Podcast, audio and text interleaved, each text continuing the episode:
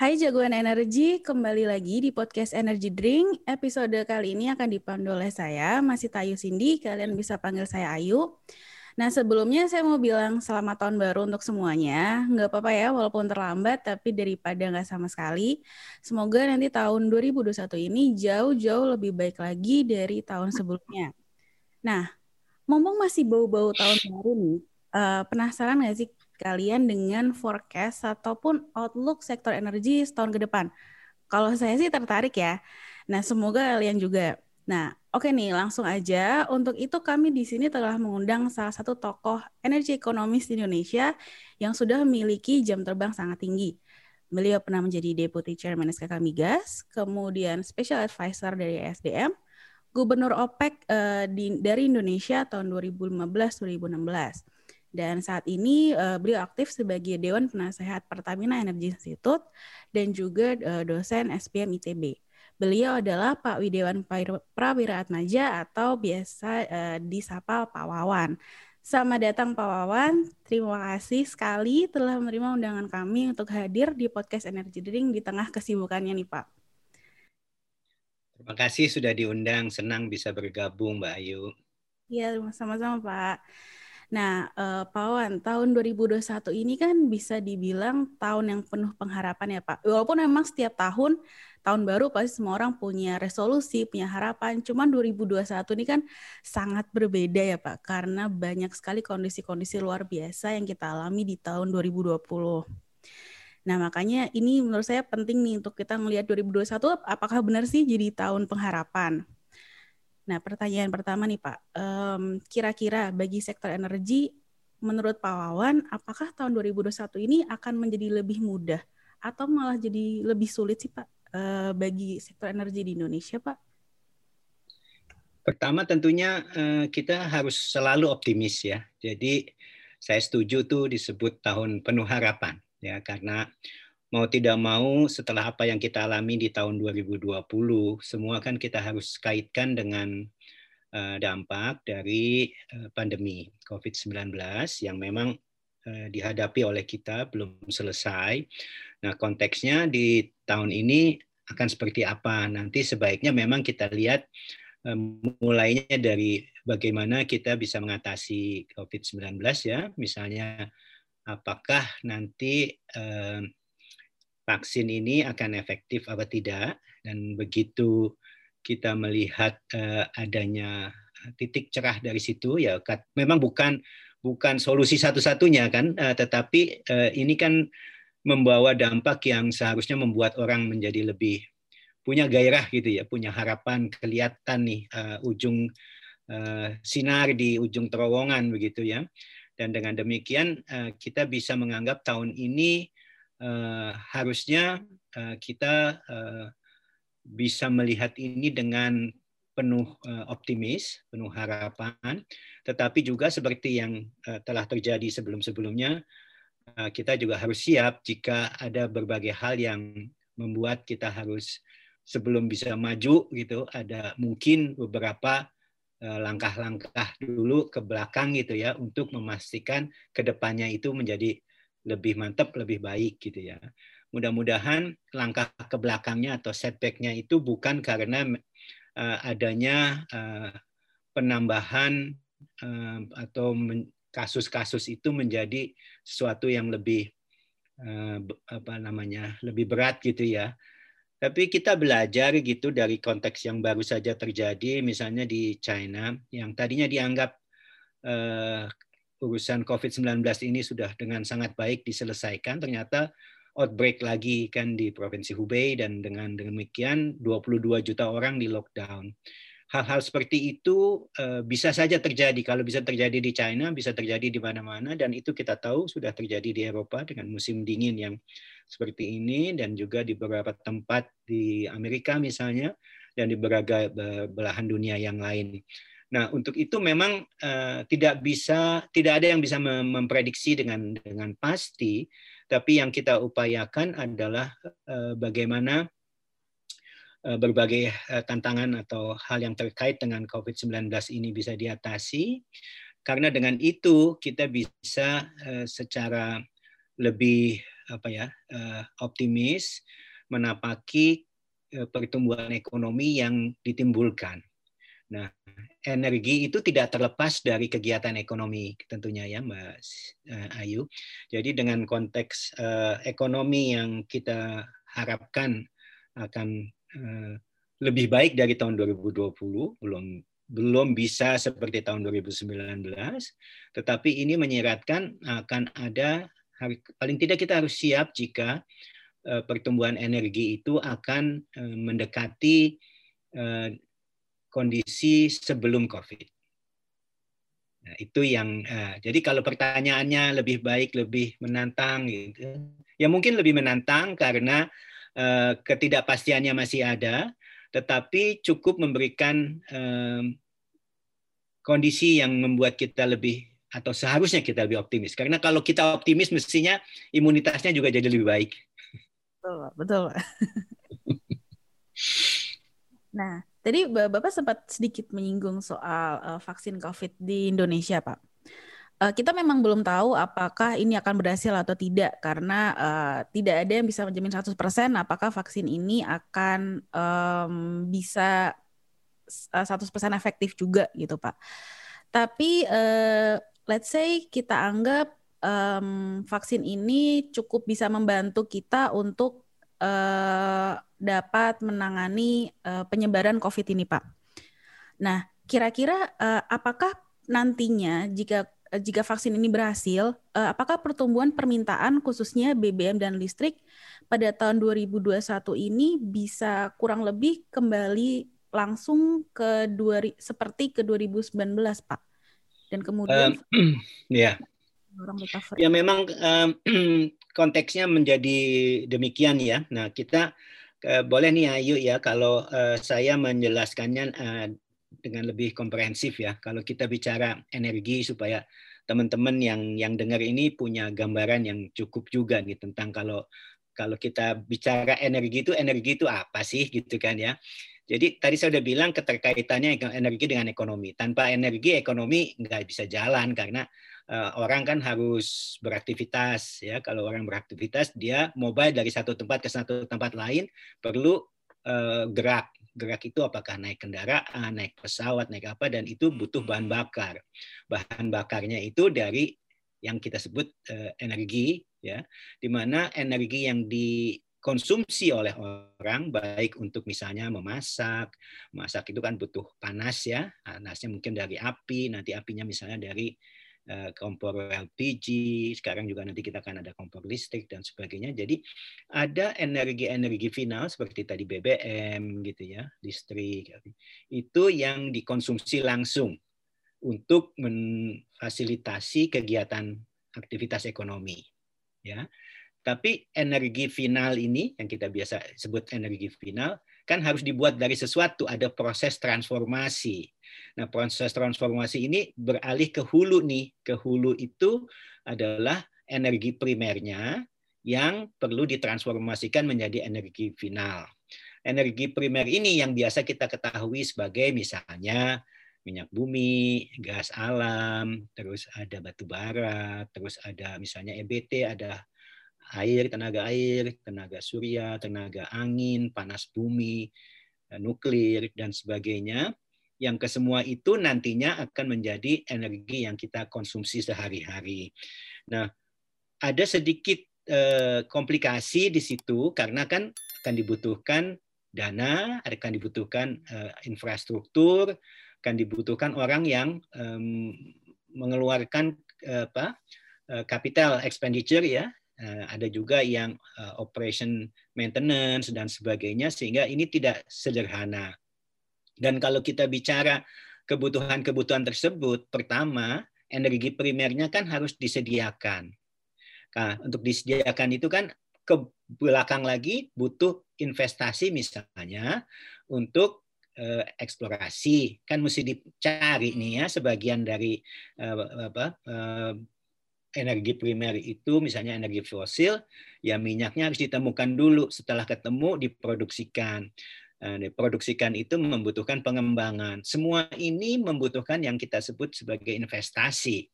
Nah, investasi ini kan larinya itu ke belakang. Jadi kita nggak bisa bilang misalnya kita mau eh, BBM besok kita bikin sekarang nggak bisa, butuh waktu beberapa tahun ke belakang untuk menjadikan hal tersebut. Nah, tadi kan pertanyaannya adalah permintaannya. Jadi aspek permintaan ini yang sebenarnya diantisipasi kan, diantisipasi. Nah, pada waktu kita tidak mempunyai disruption, ya disruption itu bisa datang dari mana aja dan COVID tentu saja disruption yang luar biasa besar dan dihadapi oleh semua negara, bisnis, uh, you name it gitu ya, uh, di, dihadapi. Nah, se sementara sebelumnya demand yang diantisipasi itu kan demand sebelum COVID yang akan naik cukup gitu ya. Sehingga orang sudah bikin tuh uh, apa pengadaan untuk uh, membeli minyak mentah, batu bara, gas dan sebagainya yang sebagian atau mungkin sebagian besar itu dalam bentuk kontrak. Jadi kalau misalnya uh, punya uh, pembangkit gas PLTG gitu ya, pembangkit listrik tenaga gas, bisa gas, gas uap, gas uap itu combined cycle, lalu gas itu hanya yang pertamanya aja ya first cycle. Nah itu uh, udah udah ada uh, pembangkitnya, udah ada kontrak gasnya, udah eh, kira-kira nanti eh, misalnya kalau pembangkitnya adalah pembangkit PLN tentunya dia punya rencana eh, utilisasinya. Tapi kalau pembangkitnya pembangkit swasta dia punya kontrak. Dan di kontrak itu biasanya ada klausul-klausul yang dipakai untuk memitigasi risiko termasuk kalau jika ada perubahan-perubahan asumsi. Nah dalam konteks COVID asumsi yang tadi kita bilang bahwa kegiatan ekonominya terbatas itu demandnya yang berubah jadi kalau misalnya kebutuhan yang tadinya biasanya kita naik pesawat ke mana-mana, pesawatnya penuh gitu ya, sekarang menjadi kapasitasnya mungkin kurang dari setengah gitu ya. Eh, orang yang biasanya pergi ke mana-mana sekarang di rumah saja gitu ya. Ada beberapa hal yang naik dan ada beberapa yang turun. Yang naik misalnya konsumsi rumah tangga kemungkinan naik karena terutama kebutuhan listrik yang biasanya kita sekolah di sekolah sekarang belajarnya dari rumah. Yang biasanya kita kerja di kantor, sekarang ngantornya dari rumah. Butuh listrik, butuh komunikasi, butuh uh, wifi dan sebagainya dan seterusnya itu butuh listrik. Jadi uh, uh, itu semua dinamika-dinamika uh, ini uh, membuat yang kita biasa sebut sebagai aggregate demand. Nah, aggregate demand ini yang sebelumnya sudah diantisipasi naik, tapi begitu ada COVID itu jadinya direm mendadak gitu ya. Tapi kan eh, yang sudah direncanakan sudah ada dan ini yang ke, yang kemungkinan besar untuk sektor energi menjadi disrupsi yang luar biasa eh, berat untuk dihadapi ya. Dan ini akan dialami oleh berbagai perusahaan yang memang sumber utama kegiatannya berasal dari penyediaan energi kalau BUMN kita tahu ada Pertamina, ada PLN, ada ada PGN gitu ya. Terus ada misalnya eh, PTBA eh, kalau yang yang lain-lain gitu ya. Uh, main ID dan sebagainya yang juga berhubungan dengan hal-hal yang seperti ini. Nah, ini semuanya tentunya harus melakukan berbagai adjustment dulu. Nah, adjustment ini yang sangat tergantung dari apa yang akan kita apa, prediksikan dengan di tahun 2021 ini dibandingkan dengan tahun lalu.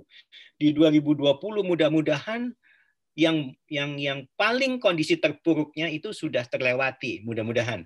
Ya, jadi kalau kita bicara mudah-mudahan itu kan kita maunya uh, di mana demand destruction, ya, bahasanya itu demand destruction, penghancuran konsumsi itu terjadi dan sangat uh, terasa banget uh, impactnya itu di bulan-bulan April, Mei, Juni di 2020, yang mudah-mudahan itu tidak akan kembali lagi. Nah, kalau itu kembali lagi, itu yang namanya kemungkinan jadi W. Kok ya, jadi WW gitu ya. Uh, jadi turun, naik, bagus, turun lagi. Nah, itu kita nggak mau. Ada kemungkinan juga kalau kita tidak melihat eh, pertumbuhan ekonomi yang lagi naik, dia nanti kemungkinannya jadi L jadi udah turun nih nggak naik-naik nih gitu ya. Yang sebenarnya diharapkan kan V gitu ya. Jadi dia turun terus tapi naik lagi cepat gitu. Nah, orang bilangnya sekarang eh, Mbak Ayu adalah kemungkinan dia menjadi kurva swoosh. Swoosh itu Nike, ya.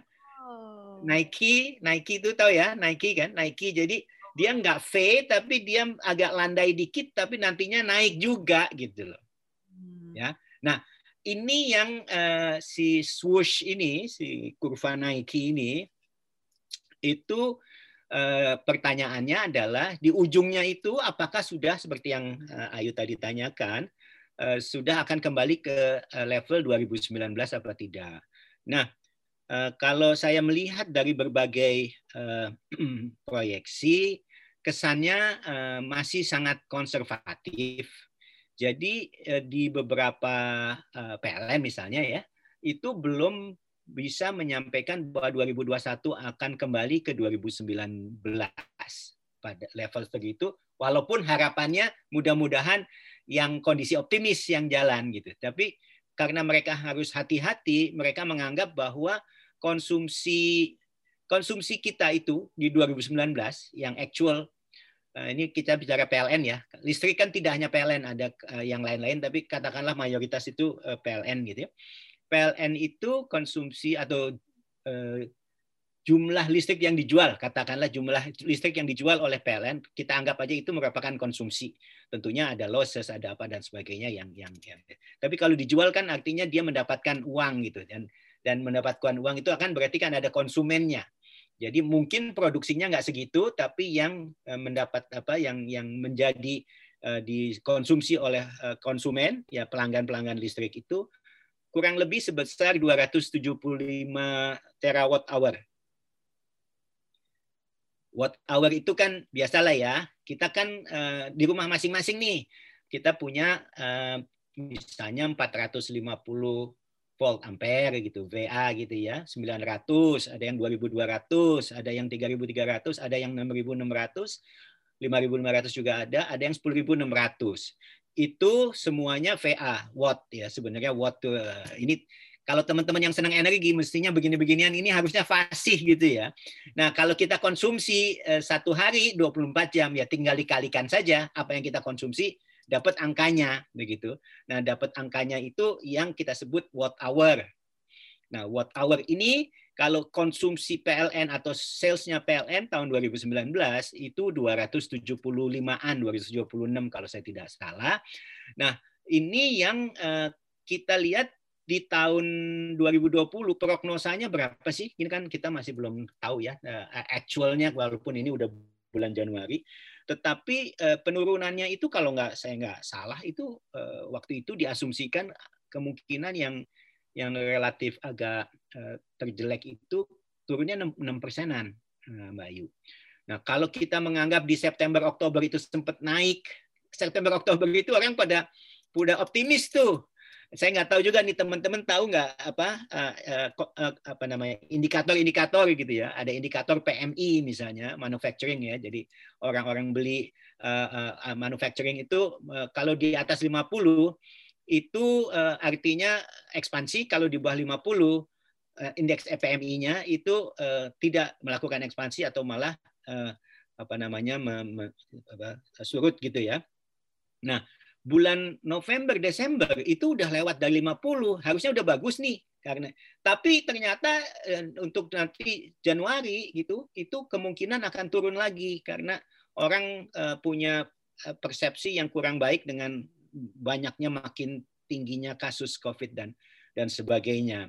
Nah, itu yang membuat kemungkinan tadi ya 276 terawatt hour misalnya listrik. 2019 di 2020 katakanlah turun katakanlah 5 persen gitu ya 5 persen karena 5 eh, persen gitu. 5 eh, persen itu kan sekitar 260-an gitu ya. Nah sekitar 260-an nah tahun 2021-nya pertanyaannya apakah akan bisa balik ke 275 276 nah kemungkinan PLN masih menganggap belum sampai ke sana. Kalau saya sih mudah-mudahan udah. Kalau saya gitu ya. Karena kalau indikasinya demikian eh, eh, kita berharap rumah tangganya tetap bagus tinggi gitu ya tapi pabrik-pabrik mulai jalan nih kalau pabrik-pabrik mulai jalan listriknya mulai konsumsinya lebih baik gitu nah supaya pabrik ini jalan kan demand terhadap barang dan jasa yang diproduksikan oleh pabrik ini juga harus tumbuh.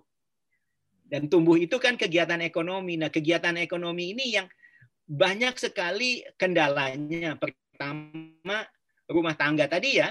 Rumah tangga tadi kan pertama selain jauh lebih hati-hati, kedua sebagian orang kehilangan sebagian pendapatannya. Ada juga yang malah terus di PHK dan sebagainya kehilangan pendapatan atau orang yang bekerja sehari-hari Eh, itu volume eh, kegiatan pekerjaannya berkurang. Misalnya orang yang kerja di buruh, konstruksi, yang dapat income-nya per hari itu menjadi lebih kecil. Nah, hal-hal yang seperti ini yang sebenarnya dilakukan oleh pemerintah untuk eh, supaya daya belinya itu tetap terjaga. Baik untuk rumah tangga untuk membeli dan juga untuk yang menghasilkan produk misalnya UMKM Nah, kondisi-kondisi ini selain juga terjadi di Indonesia dan terjadi juga di internasional. Tadi kita bilang, ini sorry nih ya, apa? Uh, karena saya pengen semua orang dapat gambaran utuh, jadi saya agak sedikit uh, ke mana-mana nih. Jadi kalau kembali lagi ke energi primer, sebagian energi primer kita mencukupi di dalam negeri, tapi juga ada yang harus diimpor. Ada juga primer energi kita yang kelebihan sehingga kita ekspor kita salah satu pengekspor batu bara terbesar di dunia. Kita juga masih mengekspor gas alam, gitu ya. Tapi untuk um, minyak, minyak mentahnya untuk keperluan hilang untuk jadi BBM, kita masih impor sebagian cukup besar.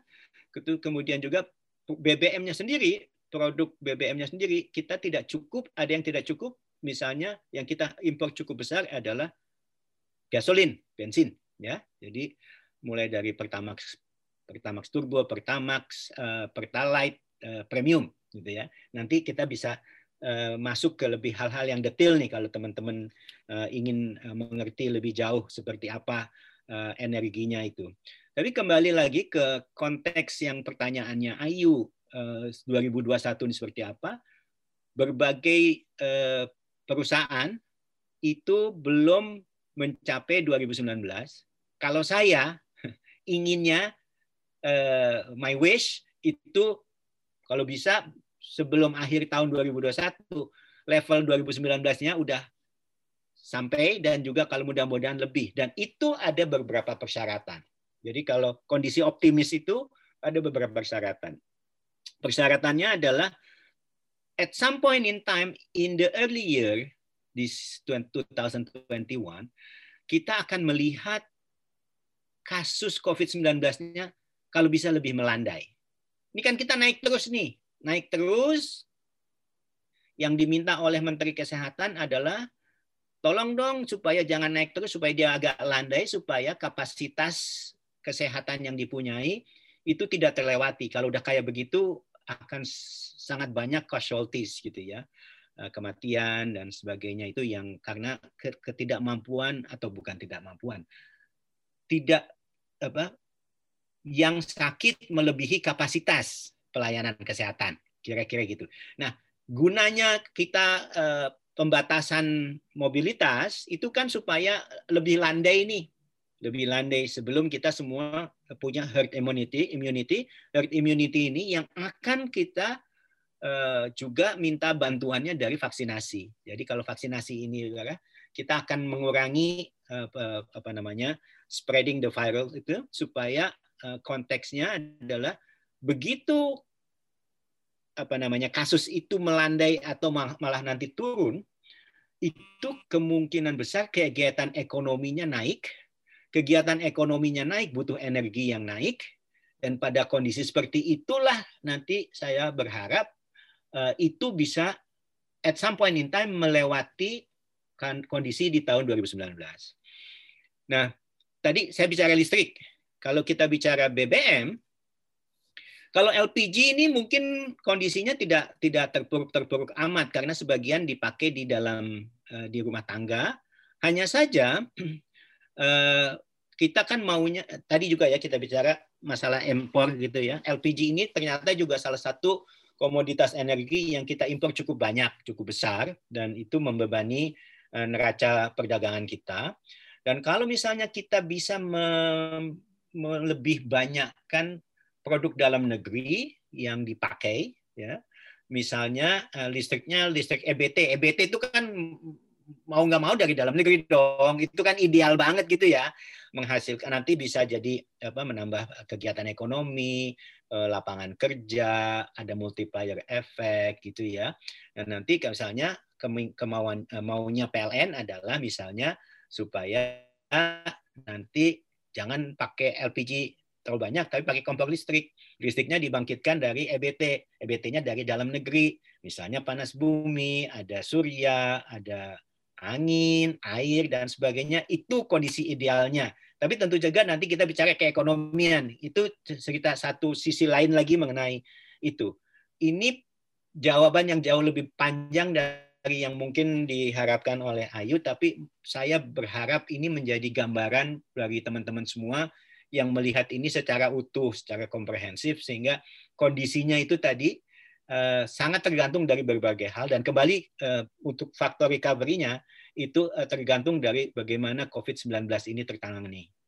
Oke, uh, baik terima kasih uh, Pak Wawan. Memang sangat komprehensif sekali Pak. Memang karena kalau kita bicara energi harus melihatnya dari banyak sisi ya Pak. Kita nggak boleh uh, sempit gitu uh, pandangannya.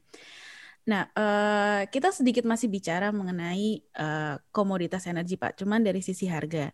Memang tadi kan disebutkan bahwa uh, supply dan demand menjadi faktor utama terutama kalau kita bicara mengenai harga komoditas energi yang uh, migas, batu bara gitu ya Pak. Kalau EBT mungkin nggak terlalu uh, ya pasti uh, berhubungan tapi tidak tidak sesignifikan itu. Nah, kalau kita bicara mengenai harga komoditas energi di tahun 2021, Pak.